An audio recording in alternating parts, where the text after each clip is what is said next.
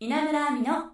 ここしろインターンどうも、稲村亜美です。学生と企業の架け橋に、就活やインターンシップ制度のトピックを中心に、学生や企業の方が知りたい情報をピックアップしお届けする、稲村亜美のここしろインターン。今回は、実名型グルメサービスでおなじみのレッティ株式会社の HR 室マネージャー、神林康介さんをお迎えします。神林さんの具体的なお仕事について迫ります。稲村亜美のここしろインターン。レッティ株式会社には今どんな部署があるんでしょうか？たくさん部署あるんですけれども、はい大きくは3つぐらいの部署に成り立っておりまして、ええ1つはあのビジネスを展開する、いわゆる営業マンがいるビジネスの部署ですね。はいビジネスの部署。で、また2つ目は、レッティのメディア自体をどういうふうな企画を組むかとか、特集を組むかとか含めて、えっ、と、いわゆるプロダクトを生成していくプロダクト部門というものがございます。はい。で、またそれを開発するエンジニアリング部門というものがあって、営業えーでプロダクト、エンジニアのこの3つが連携し続けて、はいえーとサービスを大きくして、えービジネスも大きくしてっていうことをぐるぐるぐるぐるう繰り返している、そんなあの感じの会社になっております。はい。今、社員さんはどのくらいいらっしゃるんですか？今はこの春で、えー、と150名になうりました。すごいですね。なんか、組織として大事にする行動規範というものがあるそうですが、この行動規範っていうのはどのようなものでしょうか？はい。あの、我々社員が働く上で、あの、大事にしている3つのことがございまして、はいえっ、と、1つ目は、オールダン。徹底的にやるとはいいうところですね。量と質をちゃんとやろうよっていうのが、オールダンという言葉で浸透しております。はい二つ目がブレイクスルーという言葉で、革新的にやろうという言葉、日本語に置き換えると、はい革新的にやろうという言葉になっております。で、三つ目がユーザーハッピーですね。すべてはユーザーのためにという言葉で、誰のために働くかをはっきりと、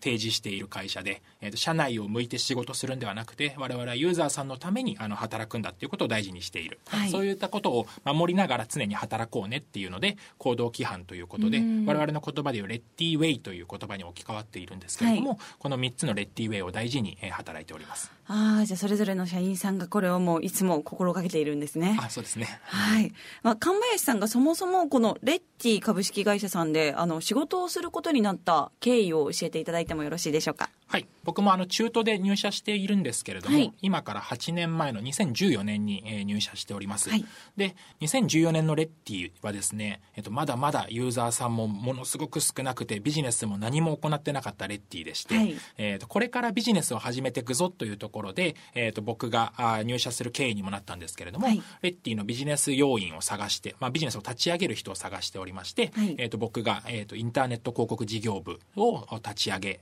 と、えっと、そこを大きくしていくっていうところをこう担えるなと思ってですね、転職して、えっと、インターネット広告事業部をずっと大きくしてきたという背景があってですね、なので、あの、転職した、あの、背景としては、今やりたいことが、はい。あのできそうだなっていうところで、うん。自分が、あの、先頭に立って、どんどん、こう、新しい事業を作っていくっていうところにチャレンジしたくて転職したっていう感じですかね。まあ、現在はその HR 室マネージャーという肩書きですが、はい。こちらはどういったお仕事内容なんでしょうか？はい。レッティのあ新卒中途の採用ですね。採用に関わるところ全般を見させていただいているのと、はいあとは人事領域ですね。えっ、と、組織エンゲージメントだったりとかっていうところをお含めて、あとオンボーディングですね。あの、入社した方が早期に活躍できるような環境を整えるという意味で、えーその採用と人事の領域をあの見させていただいているというような形になります。ああ、じゃあもう様々なことをやられてるんですね。はいその採用っていう基準っていうのを教えてもらっていいですか？はい。そうですね。はいあの、新卒も中途もいろんな採用基準があって、明確に言うと、ポジションごとに、えっと、どんなスキルが必要とかってあったりはしますけれども、はいあの、基本的に我々大事にしているところは、あの、まだまだこう、100名ちょっとのちっちゃめな会社ですので、基本的にはまずカルチャーフィット。あの、うちの会社に合いそうかどうかっていうところが結構大事だなと思ってますし、はいあと活躍するこのスタンス面ですね。えっ、と、どちらかというと、こう、フットワークが軽いというか、うん。あの、ミスも良しとするとか、まあ、ミスは良くはないですけれども、はい。あの、どんどんチャレンジすることを良しとしている環境ですので、はい。あの、手が止まっちゃうぐらいなら一回やってみればっていうような、あの、フットワーク軽い、まあ、そういうスタンスを持っているかどうかというか、はい。あの、チャレンジ精神こう旺盛な、あの、この方が活躍すると思いますしっていうような、あの、スタンス面がすごく大事だなと思っておりまして、はい。あの、スキルは、あの、先ほども申し上げましたけど、あの、ポジションごとに多少違うかなと思うんですけれども、大事なところのスタンスですね。えっ、と、そういった、まずやってみるとかっっていうような、はい。あの生きがいがあるようなあのそういう人が、まあ、うちにはフィットするんだろうなっていうところでスタンス面であのよく採用、まあ、カルチャーフィット含めてはい。させていただいてるっていう感じですかね。ああ、じゃあもうやらないよりは挑戦するってことですね。え、社風としてはどうなんですか？もう社員の皆さんの仕事姿勢というか、そういうのを聞かせていただいてもいいですか？はい。そうですね。先ほどの行動規範にもあった通り、まあ、はい一番大事にしているのはオールダウンというところで、えっ、と、まずやりきるですね。えっ、と、まあ、あの、部署にもよりますけれども、はい1週間単位だったりとか、あの、1ヶ月単位で、えっ、と、これやりきろうねという目標がやっぱありますので、はいあの、各個人、あの、しっかりと自分のタスクをやりきるというところを、あの、すごく大事にしている会社にはあります。はい。そうなんですね。まあでも、なんかすごい、なんか明るそうな会社ですよね。お話を聞いてる限り。まあ、神林さんのもう笑顔が素敵なので、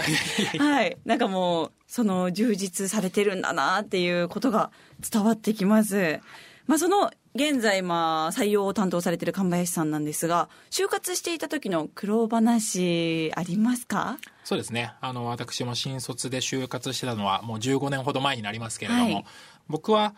会社選びを何でするかって多分学生の皆さんも迷われるかなと思っていて、はい。えっ、と、業界をどうするかとか、業種をどうするか、はたまた自己分析がまだあの終わってなくて、自分が何だか分かってませんみたいないろんなことがあるかなと思ってるんですけど。で、僕自身は、あの、実はあの、教育系の大学通ってまして、ああの、あ学校の先生になるつもりでもあったんですね。ええそうなんですね。で、えっとそこからあの、はい。いろいろ教育実習などを通じていくとあの学校の先生じゃなくても自分がやりたいこととかってあるんじゃないかなっていうところからあの就職活動にこう動いていったので、はい。えっと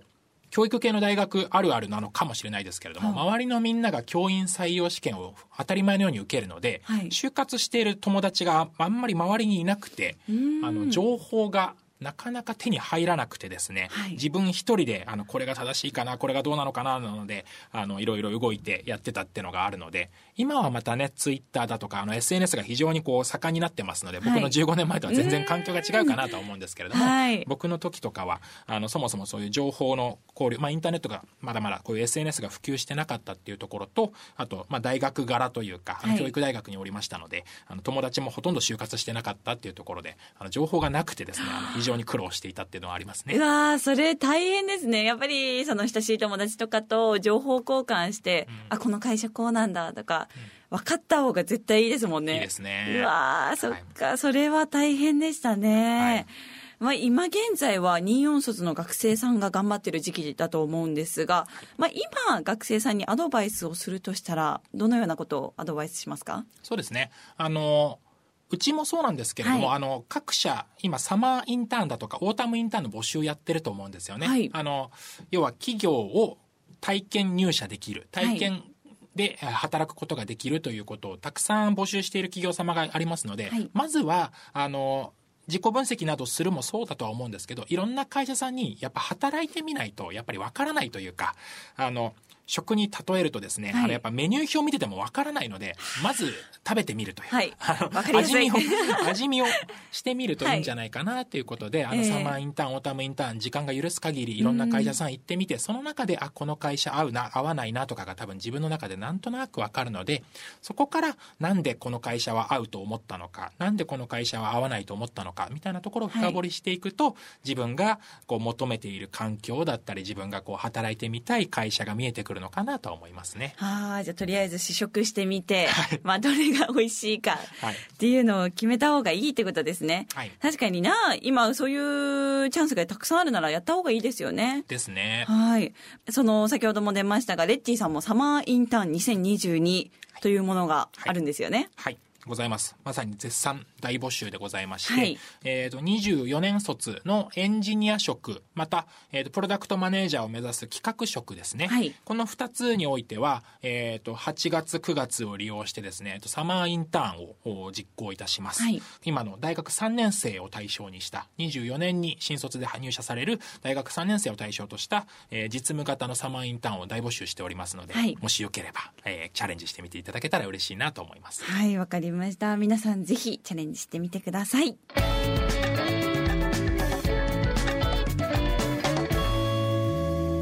稲村亜美のここしろインターン稲村亜美のここしろインターン。今日もレッティ株式会社の HR 室マネージャー、神林京介さんにお話を伺いました。まあ、神林さんのね、お人柄だったり、もうこの3週間、すごいね、あの、素敵な方だなと思うんですが、まあ、その組織として大事にする行動規範というものを伺いましたが、まあ、3つ目ですかね。ユーザーハッピー。いいですね。その、ユーザーさん、利用するお客様としてはもう安心ですよね。信頼感しかない。もうこのレッチーさんのホームページ、私はもう隅から隅まで見たいと思います。番組ではあなたからのメッセージをお待ちしています。就活で悩んでいること、就活やインターンシップについての疑問や質問など、その他私に聞きたいことなど何でも OK です。ぜひ送ってください。